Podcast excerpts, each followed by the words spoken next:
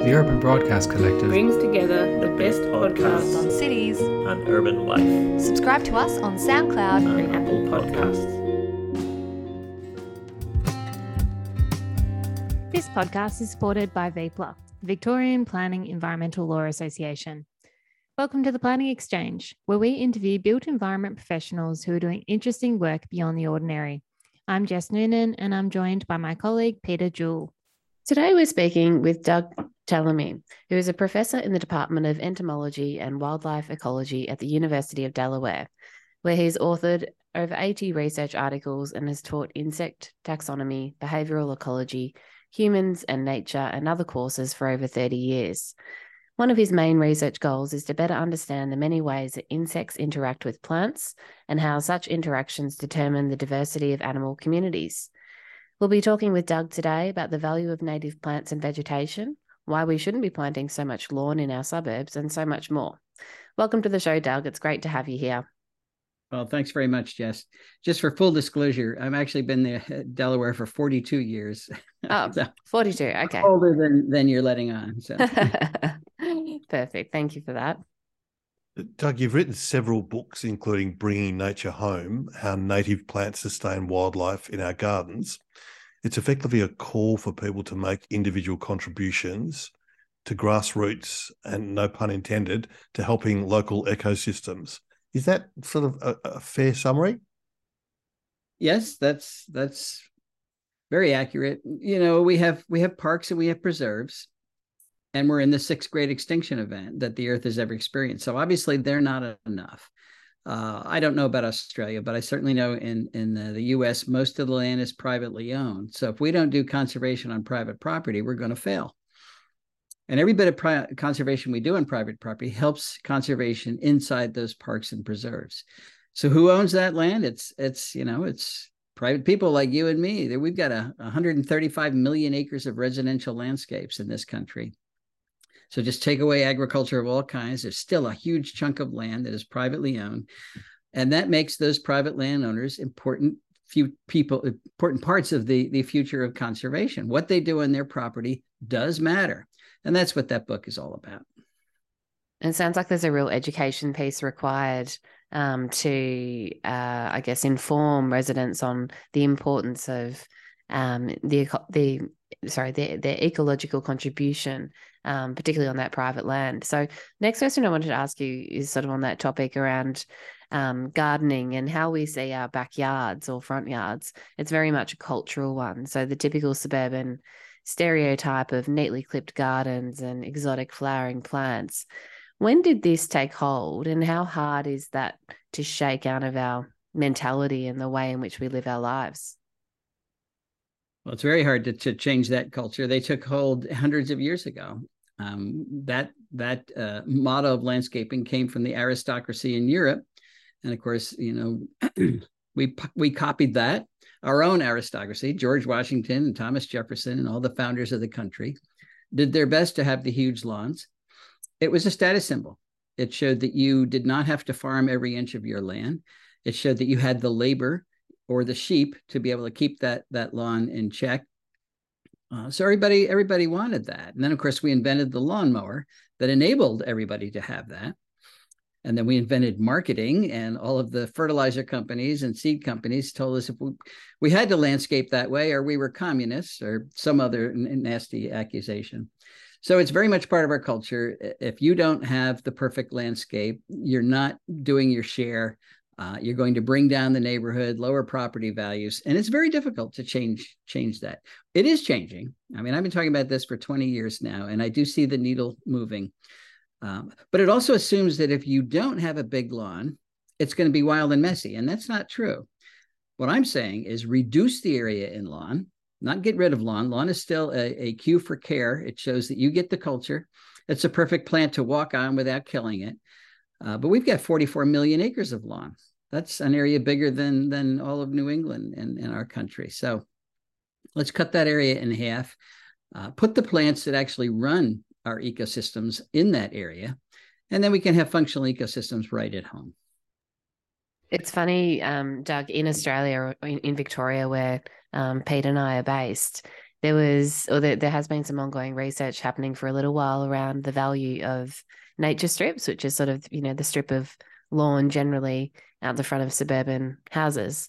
Um, and the research is around replanting the the nature strips to be um, indigenous species of gardens and, and plants of various descriptions to essentially create these bee highways um, through the city. And um, I think it's gaining some traction in some of our local government areas, but uh, you know, there's certainly a lot of pushback to that to that idea because of the presentation of that. Um, you know, then you've also got things like access. Like, how do you, how do people then get access to their houses if their if their nature strip is completely uh, consumed by indigenous planting and so forth. So it's it's a very interesting conversation and one that is ongoing in Australia. Yeah, and it's certainly ongoing here as as well. Uh, you know, if we only focus on pollinators, so you you mentioned bee highways. That's an interesting term. Um, that's part of the problem. We certainly need pollinators, uh, but we insects are essential components of the food web as well. So once the plants are pollinated, they're capturing energy from the sun and turning it into food and then storing that in their leaves. If you don't get that energy from the plants to animals, you don't have any animals. And if you don't have any animals, you don't have any functional ecosystems. Well, it turns out that that most vertebrates don't eat plants directly. Most vertebrates eat something that ate plants. It's usually an invertebrate, and it's usually an insect, and it's typically a caterpillar. So that makes caterpillars enormously important in terms of transferring energy from plants uh, up the food web.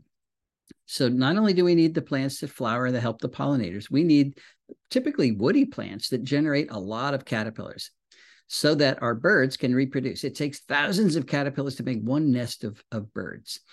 Uh, and people don't realize that. So there's all these connections. We want birds around. We think if we put a bird feeder out, everything's going to be happy. Uh, but at least in North America, most 96% of our terrestrial birds rear their young on insects, not on seeds. So we need the plants to generate those insects, or you lose an important component of the food web. Thanks for the support from Ratio Consultants, an independent voice and trusted partner in planning, urban design, transport, and waste management. Ratio supports change through projects that shape cities, neighbourhoods, and places for people.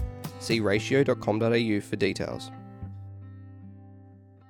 Doug, you've got a, a just uh, you've got a great you've regenerated a property and i understand that you've gone out and taken photos of different moths and butterflies on your property and um, as a, an experiment at home basically. Can you talk to that?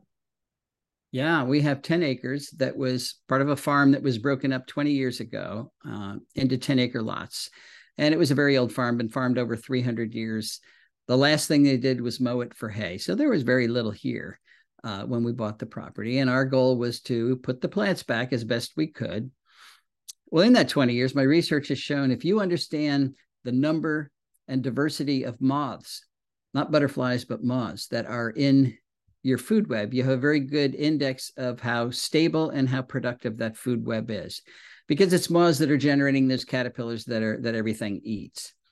So about five years ago, I, I, made it a goal to try to take a picture of every species of moth that is now making a living on the 10 acres that we acquired.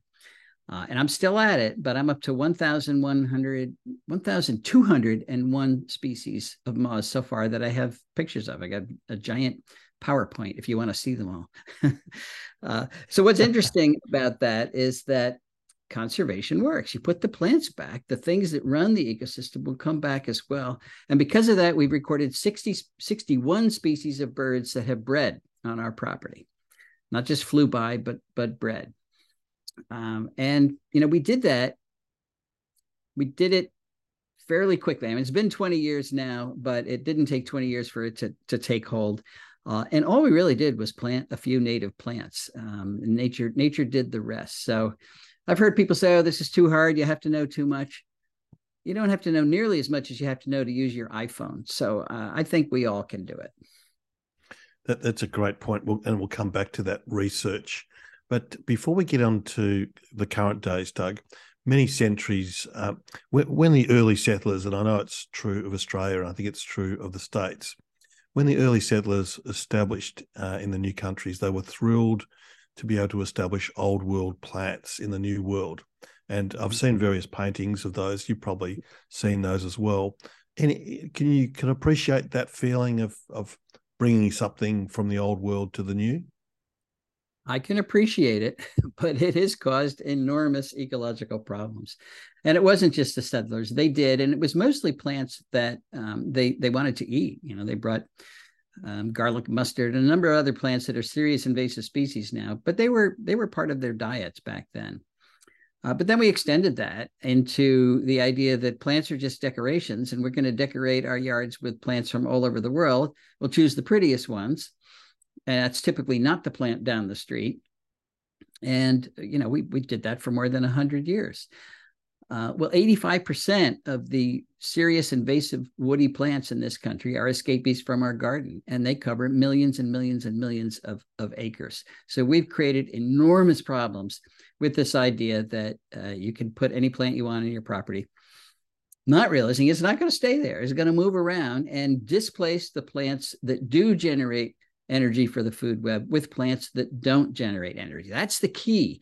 These plants from other countries they through photosynthesis they create food too but nothing can eat those plants our insects are unable to eat these plants from other continents because they don't have the adaptations necessary to get around those plant defenses so the energy stays in those plants and that's the end of the food web these plants invade our natural areas and push out the, the native plants that do support the food web and you end up with a dead zone and when you do that everywhere, it's a serious blow. No wonder we've just recorded uh, the loss of 3 billion breeding birds in, in North America in the last 50 years. You're taking away their, their food.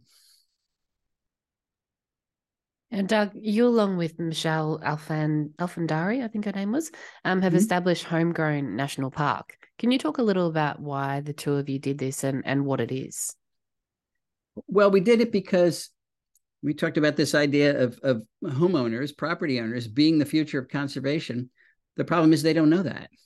They don't know that humans and nature have to coexist. They think nature's happy someplace else. It isn't.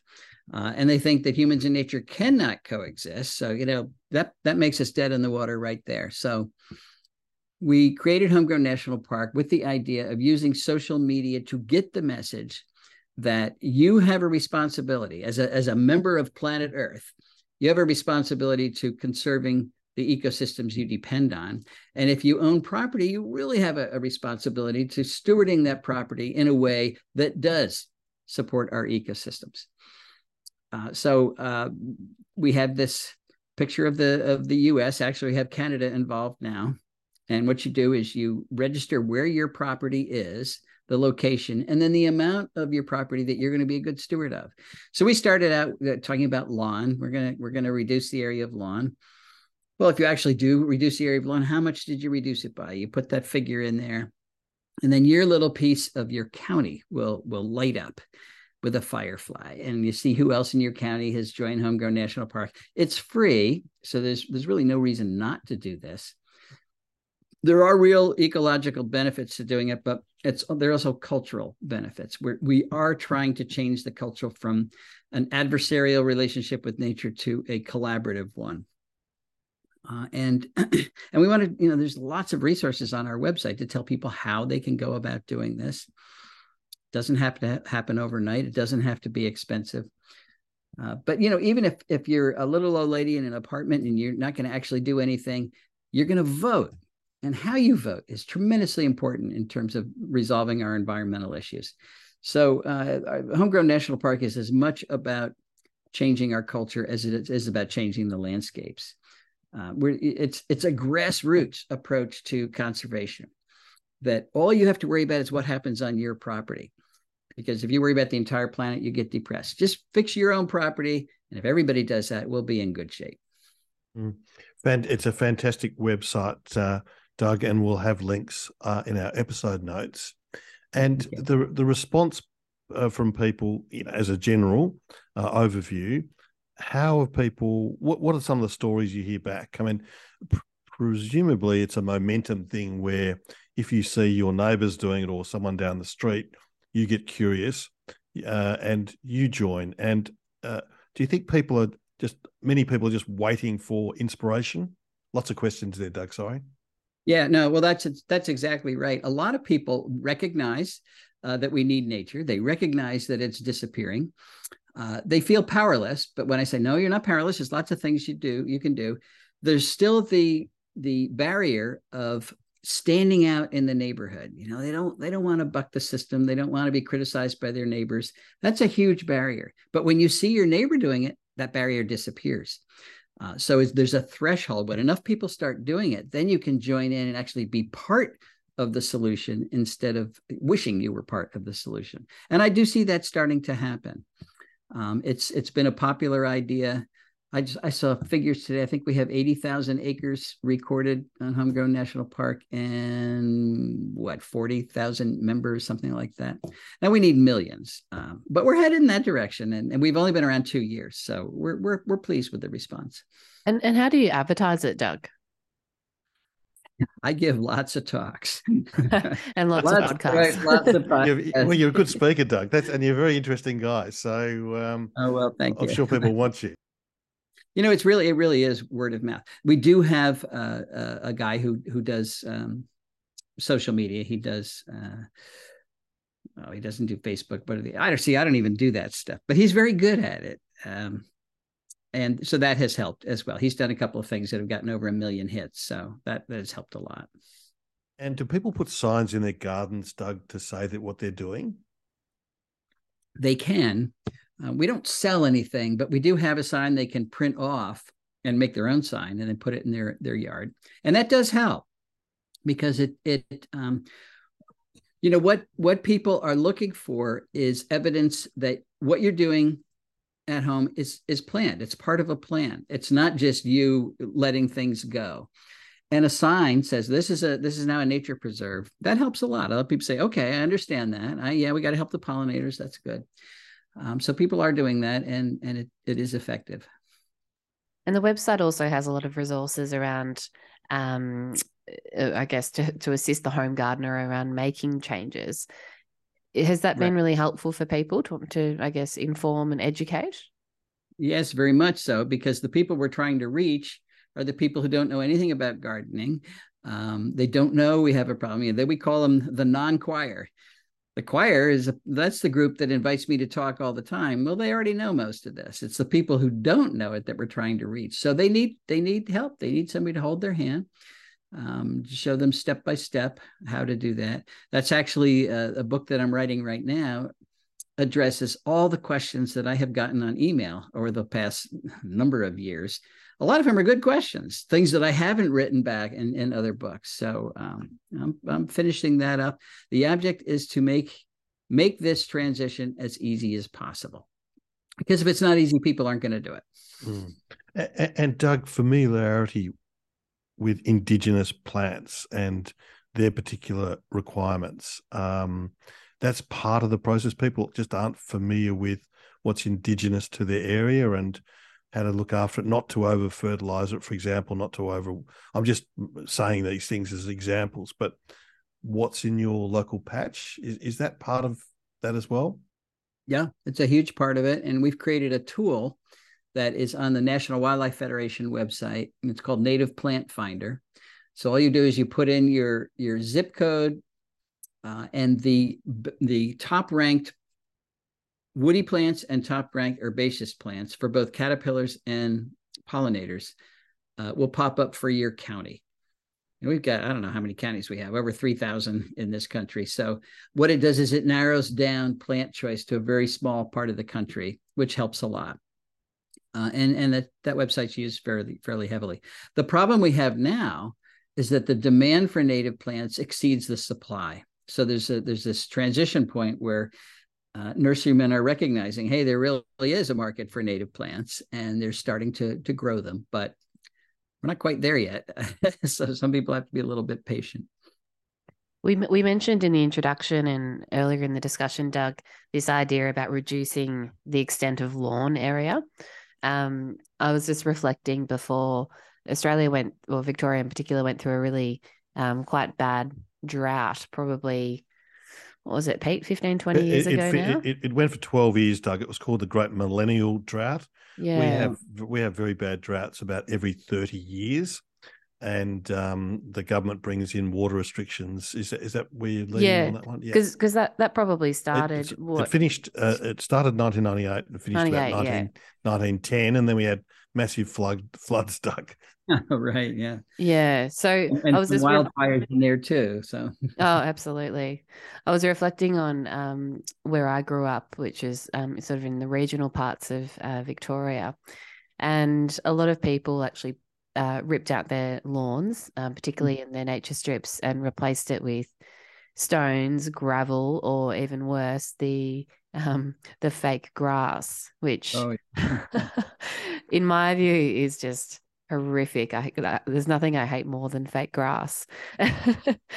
is is that something that you have seen in the states at all? This this I guess replacement of grass with other things that are perhaps even worse than lawn, um, rather well- than rather than implementing indigenous species and and garden.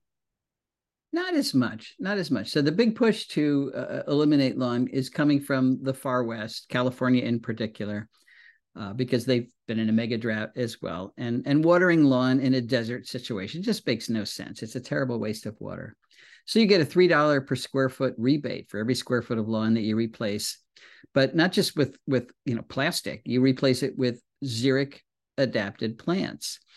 Uh, so the object is to get the native plants that belong in a landscape like that uh, into the areas that we now have in lawn, and, and that's what most people are doing. Now there are, you know, there are a lot of rocks and and, and gravel, uh, but in many desert situations, um, that's kind of normal. I mean, so we also want to get the plants in there for sure. Uh, but nobody's encouraging astroturf for you know that's so it, it happens, but nobody's encouraging it. I imagine people who look at your website and, and, and are interested will go the other way. Um, so I, there was recently an article in the Wall Street Journal: neighbours fight over no mow May. Uh, what in the world is happening in this place?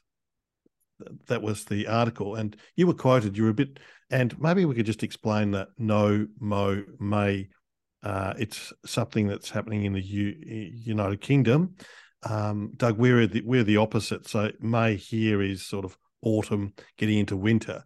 Um, Right. So, uh, but uh, what I, as I understand it, uh, no mow May is just you leave your lawn for a month unmowed to allow growth and uh, get the Danny and I the long growth in the grass.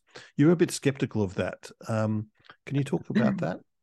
Yeah. Um, you know, I, I appreciate the intent. The intent is let's give part of our yard back to the the pollinators that need resources. They need nectar and they need pollen. But we have to be mindful of where they need to get this from. First of all, grass doesn't supply either one. They're not getting pollen or nectar from from grass, whether it's short or long. Uh, and most fertilizers in this country contain broadleaf herbicides. So when you apply, when you when you manage your lawn the way you're supposed to, you don't have any dandelions, you don't have any clover, you don't have anything that's going to help pollinators. So if you don't mow for a month, you'll have tall grass, but it's not going to help pollinators a bit. And if you have a terrible lawn and you've got lots of dandelions and lots of blooming plants, and you don't mow it for a, a month, and then in June you do mow it, it's like pulling the rug out from all the pollinator populations that you've created and saying, "Well, we're going to feed you for a month, but that's it." That's not that's not how nature works. They get they need food their entire uh, life cycle, which around here goes from April to at least the end of September.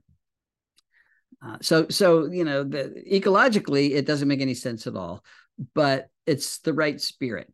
What I would like to encourage is no mow areas where you never mow them and you actually replace the turf grass with the plants that are going to help the pollinators and they are going to support the food web by creating uh, caterpillars. And that takes a little bit more thought. It's not just a matter of putting the lawnmower away for for a month. Um, so that those were my comments on no mow may. I think people do it because it's fun to say you know? Yeah, that'd be right I just wanted to ask you about um, quite a subjective topic, which is attractiveness. Um, in in the in the sense of talking, I guess, about the homegrown national park concept. Um, will will that mean less attractive gardens?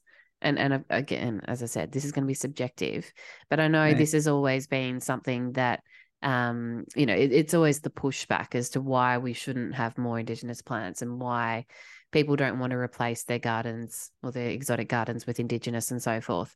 Do you have any thoughts around that? I do. You know, our our indigenous plants are used in Europe in formal gardens every day, and they love them over there because there's something new. They're they're non-native plants, and they're they're exciting decorations over there. So if we can use them formally over there, we can use them formally here as well. Um, this is one of the reasons I say we need to reduce the area of lawn, not replace it. Lawn is what we call a cue for care. You, what you do the, is maintain the lawn you have. You keep it mowed. It's manicured, uh, which shows okay. I understand what the what the culture is. I'm not going to simply let things go to seed, but you use much less lawn, and you and you line the garden, the uh, extra beds that you've created. You line your driveway and the sidewalk with uh, at least a mower's worth of, of manicured lawn. And it really, it formalizes that landscape, even though you've put a whole lot more productive plants into your landscape. Um, there, I don't know how many pictures of U.S. yards you've seen, but th- having acres of lawn is common, and it's just a total, total waste. So we're reducing that area, but we're keeping lawn to accentuate the aesthetic value of, of what you have.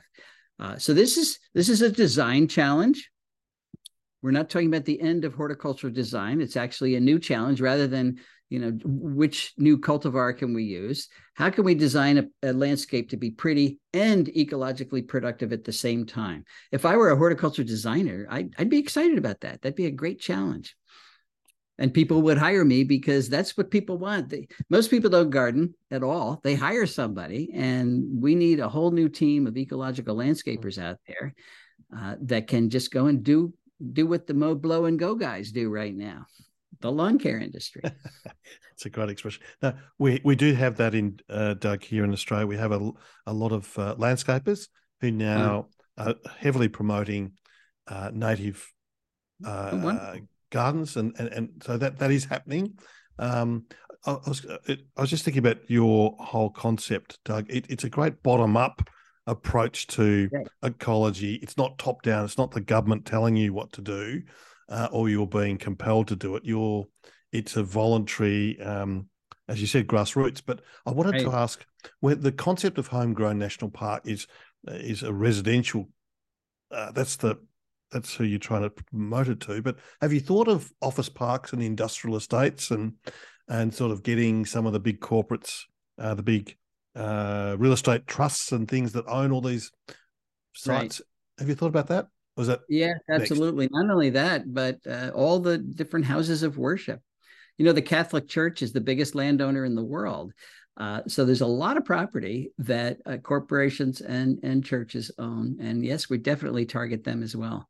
Uh, and we're even going beyond that. We're targeting um, cropland, not to change the cropland itself, but the edges of the cropland. You know, it used to be what people called weeds, but that was milkweed, it was asters, it was goldenrod, it was all the things that supported the pollinators and the monarch in this country. It's all gone, and now it's grass. Uh, so that's the reason that the monarch has declined uh, to the point where it's now red listed. They've taken away all their resources for no reason at all. It doesn't increase crop yield at all. It's simply aesthetic. So we want to we want to rebuild the meadow and prairie uh, habitats along the sides of roads in in agriculture. We want to put in what we call prairie strips, which are well planted uh, pollinator strips right through the corn and soybean that are um, they're oriented perpendicular to the flow of water off the land, so it intercepts any topsoil or extra nutrients, fertilizers before it gets into the watershed. We want to uh, we want to address rangeland. We've got 770 million acres of rangeland in this country. That's four and a half times the size of, of Texas. Well, you know, rangeland, grasslands co evolved with grazers. They always had grazers on them. So the concept of having cows on your land is not bad in itself. It's having too many cows on your land and, and having them trample the, the waterways, the streams, and the rivers that causes the ecological problems. So keep the cows out of the rivers, out of the streams so that the the plants belong the belong in those streams, the cottonwoods and the willows and other things can return. That's what supports the the biodiversity in so much of our, the acreage in this country. So these are these are relatively easy solutions to this biodiversity crisis. And it all starts with people recognizing that we have a biodiversity crisis and that they, on their own personal property, can actually make a difference in terms of, of helping it. Doug, we have Landcare in Australia, which does a lot of those things. What's the reaction been to from croppers, you know, farmers in the states to that idea of getting the nature nature corridors back uh, adjacent to their land? Um, you know, it's only fairly recently, and I would say recently, the last 20 years, that they got rid of all of their nature strips, that they got rid of the, the native plants on the verges and replaced it with with grass, with lawn that now has to be mowed. So now we're saying, uh-uh, bad idea. Let's turn that right around again. And it's a little slow on the on the uptake. It's going to take the the uh, the most progressive farmers that we have to be role models. They're they're working on it in Iowa, for example. They've already converted a thousand miles worth of roadways to prairie systems uh, in in Iowa. So they're you know they're people that are being good role models the research supporting how valuable these prairie strips are and it's it's government supported you get crp funding if you put one in it's very compelling it reduces topsoil loss by 95% it reduces pollution by 94% something like that. Um, there's really no reason not to do it. So i think uh, it's going to catch on more quickly in the near future um, but it's not not commonplace yet Doug, our suburban areas in uh, in Victoria and in Australia have traditionally sort of been around that 750 square meter size, um, but many of our new housing estates that are being rolled out now are more like in the order of you know 300 square meters, sometimes even smaller than that. And, With- and Jess, we should explain to our American listeners that we we use square meters, not I think oh, of course, square yes. feet. I think you multiply by ten to get to square feet. I think. Yeah. So with with very little garden area, obviously, with that size, and generally the garden area is um, uh, dominated, I guess, in the front of the of the house, so at the at the street level. So does the does the homegrown national park concept work in those sorts of small places? Could it be applied in that setting? Yes, it can. Uh, there's no doubt that it's not going to be as effective when most of the area is paved over. But 82% of us in this country live in cities. We can't just eliminate uh, all those people who want to help as well. Uh, and many of them live in apartment complexes or condos with very small gardening opportunities. So, this is where container gardening comes in. Picture an apartment complex where everybody has a balcony. If everybody uh, can did productive container gardening, and that's another site on our website to tell them how to do that. Uh, it would take what what looks like to a pollinator just a pile of bricks and turn it into a valuable resource right in the middle of the city. And picture the entire city doing it that way. You know, a great model for a green city is uh, Singapore. So they have shown you can do it. You have to plan on it, and you have to you know you have to make uh, dirt rather than cement the default landscape so that you can actually put some plants there. But it shows that you can have a, a booming industri- or urban area that is also extremely green. And the only reason we don't have that now is we didn't plan on it in the last 200 years, but we can start the transition. Uh, and again, it, I think it has started. And Doug, any thoughts about new housing subdivisions? Um, what should city planners be thinking about when setting the parameters for such estates in terms of respecting and aiding ecosystems? Well, right now we have a, a, system which is opposite of the way it ought to be. You have the developer come in, uh, and the he'll he'll landscape it, but typically, it's you know biased heavily towards non-native plants, big lawns, because that is the cheapest thing for him to do. Uh, and then the homeowner, if they want to turn that around, they've got to make a big investment and spend a lot of time and money doing it. Um, I'd rather have it the other way, where the the developer puts in an ecologically functional landscape. It's you know certainly dominated by native plants, and then if the homeowner wants to revert it back, it's on them. They have to do it. But uh, And believe me, most people they just go with what's there. So convincing um, regulations around how the original uh, landscape is developed will will take us a long way. Uh, and we are making progress in that way too. There's the National Wildlife Federation is has got some good relationships with, with some big developers, and they're develop they're they're building new developments that are model systems. Um, so I, you know, I think 20 years from now, we can look back and say, oh, I can't believe we used to do that. But I think it's going to move rapidly in the right direction. Are there any other things that we should be doing then if we if we're thinking about increased population growth, which you know we're all experiencing in some form or another? About I guess how we retain and restore ecosystems. Is it possible to have both? No, this is where you might throw the whole podcast out but you know the idea that we can grow forever on this planet and and but still use that word sustainability is is nonsense we're already over the carrying capacity of the planet and nothing is sustainable unless we figure out how to um, live within the the boundary limits of planet earth um, so it, that goes counter to uh, capitalistic uh, economic systems, the you know perpetual growth. We can grow, but we can only grow as fast as the Earth is growing, and that's not very fast. So, mm. um, I, I don't know. That's people say, you know, how can you remain optimistic? I'm optimistic because I know we can turn it around, but only if in the long run we control our population growth. Mm. Doug, we love dissenting voices on this program, so we, won't we won't can this uh, interview. Uh, just returning to the broader issues and the problems with invasive species. Uh, Australia has many threats to the natural ecosystem. I'm sure shared by the states, and you you mentioned you know invasive plants, but one of our big problems in, is introduced animals, uh, particularly feral cats, mm-hmm. rabbits, and foxes. Mm-hmm. And mm-hmm. the feral cats are particularly bad predators. They kill many, many birds and small marsupials. Um, on the podcast, we previously suggested a levy on cat food to fight the problem. Any thoughts on that one? I hadn't heard that as a suggestion, but it's a good one.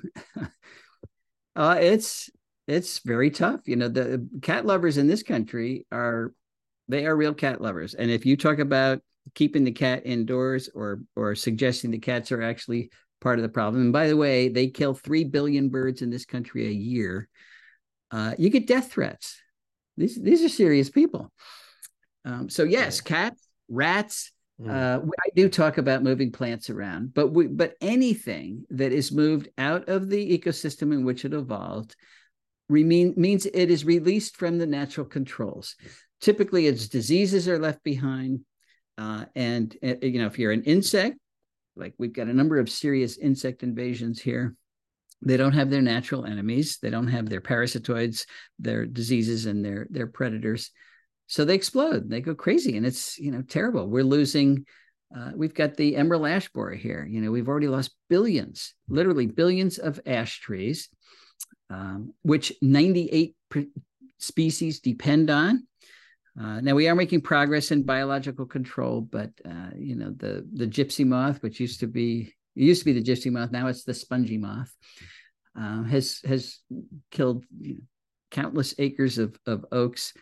Hemlock woolly adelgid is eliminating our hemlocks. These are serious, serious problems uh, caused by insects that have been brought in. And, you know, yeah, Australia is the poster child for cane toads and, and other things that have Yeah, we've got in. them. We've got camels, we've got deer, we've got all sorts of things here, Doug. Um, yeah, but the feral yeah. cats, are, because they're ace predators, um, are just wiping out, particularly the marsupials. Um, yeah. mm-hmm. Very hard to do. So, all right, we're going to, Jess, we're going to recommend, we're going to get uh, all sorts of hate mail, but I think we sh- whiskers there should be a levy of five cents on every can of Whiskas cat I, I don't, food sold. I don't think we even need to ask, um, you know, if we're cat cat or dog people. I think it's been pretty obvious. so, so, so know, New Zealand, New Zealand's gotten serious about it.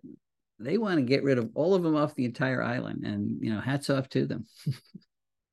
and, and Doug, you, you mentioned biological control, but uh, have you You're confident that there's in, in terms of dealing with the invasive species, the promise of tech or bio solutions to these problems? uh, you know, it has to be done properly. And of course, all the examples, and there are many of them, of biocontrol gone wrong, where there were no regulations and people brought over things they shouldn't have, generalist predators. Um, you know, the cane toad was introduced to Australia to eat what a, a beetle in in your sugar cane. It doesn't even eat that beetle. I mean, you know, a little bit of research would have shown that was a ridiculous idea. So now we have, at least in this country, um, very serious regulations. Started in 1976, and there haven't been any uh, problems since then. You have to demonstrate in quarantine that whatever you're introducing is host specific. It's only going to attack the, the pest problem, whether it's a plant or whether it's another insect. That's a minimum of 10 years of research right there. Uh, and then, of course, you can introduce the, the biocontrol agent, and more often than not, it doesn't take. Uh, so this it's certainly not a silver bullet, but but when it does work, it works so well. It self replicates, uh, and you know the, the, then you don't have to rely on the herbicides or the pesticides. Um, you don't lose the you know the valuable basis of your your food web. Uh, so there's a lot of pluses when biocontrol is done correctly, and I'm very confident that the way it happens, at least in the in the U.S. today, under quarantine, highly regulated, uh, is is good. Um, there are no no serious problems, um, and it's you know we have so few effective tools in our our ecological toolbox that to throw one out because the public is a little worried about it. I don't support that. You got to you got to demonstrate some real real concerns, verifiable concerns. And since 1976, that hasn't happened. Biocontrol works. Can you just explain the difference before that? I'm sorry for jumping in, Jess. Sure. Yeah, and that's that's right. You know, the the media talks about the food chain all the time, and we picture a linear chain. Well, let's let's take a plant. Let's take an oak tree, uh, and let's consider the things that eat oaks. Well, in this country, it's over 950 species of caterpillars eat oaks. Now, for each one of those species of caterpillars, there's a number of species of predators and parasitoids that depend on them. So if you're drawing connections, you've got 950 lines coming out from your oak tree, and then you've got, let's say, 10 lines coming out from each of those 950 lines, and many of them uh, will, so many of those predators will eat several of the caterpillars, and all of a sudden you get crisscrossing, and it looks much more like a spider. You take away one link of the chain, the whole chain collapses one of the beauties of, of diversity is that there's redundancy. You can lose a species without the entire system collapsing. You don't want to lose any species. It's better if you have them all, but uh, there's redundancy in function, uh, and that's the beauty of of a web. Each one of those those uh, intersections of of lines is called a node, and the more lines coming out of a node, the more stable it is. We thank Victorian Planning Reports, our very first supporter. If you want the A to Z of planning decisions in Victoria and excellent editorials, please get yourself a subscription to the VPRs. Details on our website. This podcast is supported by our wonderful friends at One Mile Grid. One Mile Grid is a boutique consulting firm which offers traffic and transport engineering, transport planning, and waste management services. You can find out more by visiting their website at www.onemilegrid.com.au. Doug, I just wanted to finish on one question um, around experience of nature. There's a lot of people who go through life um, who don't have really any experience or very limited experience of nature, particularly in our modern cities. How do you suggest that we get these people more involved and enjoying nature to therefore um, assist with this conversation of, you know, appreciation um, yeah, that that challenge is getting harder and harder with the electronic age. You know, now everybody spends most of their day with their their phone or their screen, and I think to to uh, a great extent he was correct. Most kids, unless they are scared by their parents, inherently like different forms of nature. They're fascinated with with uh, you know all kinds of little fuzzy things. Um, it's the shrieking mother who scares them and says this is this is terrible uh, so we I, I think we got to change the media which loves to uh, they love disasters they love to hype everything we had an emergence of the periodic cicada uh, two years ago It comes out once every 17 years. And the media carried on, you know, oh, it's going to be terrible. You should move. Uh, it's going to drive you crazy and you'll kill your babies and all kinds of terrible negative things But it was really just a fascinating biological phenomenon. So rather than going for, for sensationalism, we should be talking about the how wonderful it is to experience nature. And there's a lot of research that says just 15 minutes uh, interacting just with plants. You don't even have to see the animals. Will lower your blood pressure, reduce your stress hormone. Um, when you reduce stress, you do everything better. You learn better. You, you know, you're a nicer person. You're not as aggressive. All kinds of wonderful things happen when we are exposed to the natural world. So there are real benefits. And the problem is we've got to do it. It works best when you start when you're when you're young and with everybody living in a city with an iphone it's a harder and harder uh, challenge these days so ah oh, doug to be uh, i'm sure your uh, your youth was uh, uh, like mine without iPhones, and we experienced nature. And probably is that what started you off on the whole on your journey? It is, it is. But I, you know, I have to say, I was born loving nature, and I can say that, that compared to my my siblings. I had a sister and I've got a, a brother. We were all in the same household. We had the same exposures, the same experience, but they weren't really born loving nature. They, you know, they never really took to it. So it, there was something inherent in me that just, it just was what really turned me on. Uh, so I get it that not everybody is like that. Uh, but everybody everybody needs nature whether you like it or not whether you're scared of it or not um, and because we all depend on functioning ecosystems, it's everybody's responsibility to keeping them that way. Whether you like it or not, you know, we don't, we have telephone poles here that hold up our electric wires. They're ugly as, as sin, uh, but everybody tolerates them because they know we need, need them. So if you don't like nature, you still have to tolerate it because we absolutely need it. Yeah, fortunately, most people most people embrace it, don't they, Doug? When they're uh, they've mm. got a, a, chance. Now, we're moving on to podcast extra or culture corner. Doug, this is a uh, we ask our subject and we we give recommendations of something you've seen, watched, listened to, experienced lately that might be of interest to our listeners, and it doesn't have to be on topic. Well, I don't think there's anybody better at at doing this, at exposing us, explaining it, and getting us to love nature than David Attenborough. Uh, and of course, he recently uh, just finished, I hope it's not his last, but a show about nature in Great Britain. You know, people say, well, there's not much there. He said, no, there's plenty of things here. And, and uh, so I recommend uh, that if, if you have access to it uh, at this point, or any, any of his things, all the way back to the early 70s. Whatever he touched was, was just wonderful. And Jess, your podcast extra? Mine is not on topic.